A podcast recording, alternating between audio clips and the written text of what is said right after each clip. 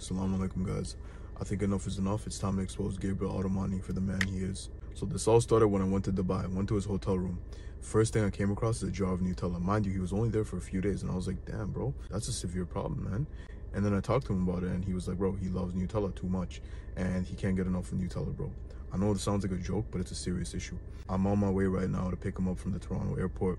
And obviously, you know, I'm gonna bring him back to my house. You know, my mom got that authentic Bengali food cooking already.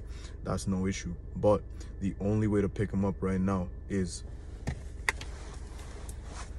with that jar of Nutella. We gotta get that one kilo too. Because, uh, you know, Chef Gabriel, you know, he loves Nutella. He's addicted, bro. What can I say? All right, bro. Gabriel, assalamu alaikum, bro. How you feel being in Canada, bro, after so long? Alhamdulillah, man. Alhamdulillah. All right, bro. So basically, we're gonna play a game right now. You're gonna close your eyes. I'm gonna put something in your hand, bro. No homo. And you're gonna and you're gonna have to guess what it is. All right. Oh.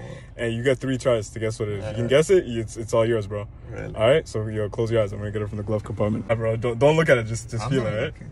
Okay. Bro. Uh, okay. Nutella. bro, I got Nutella, bro. Come on. I got it, bro. I got it. It's the first thing you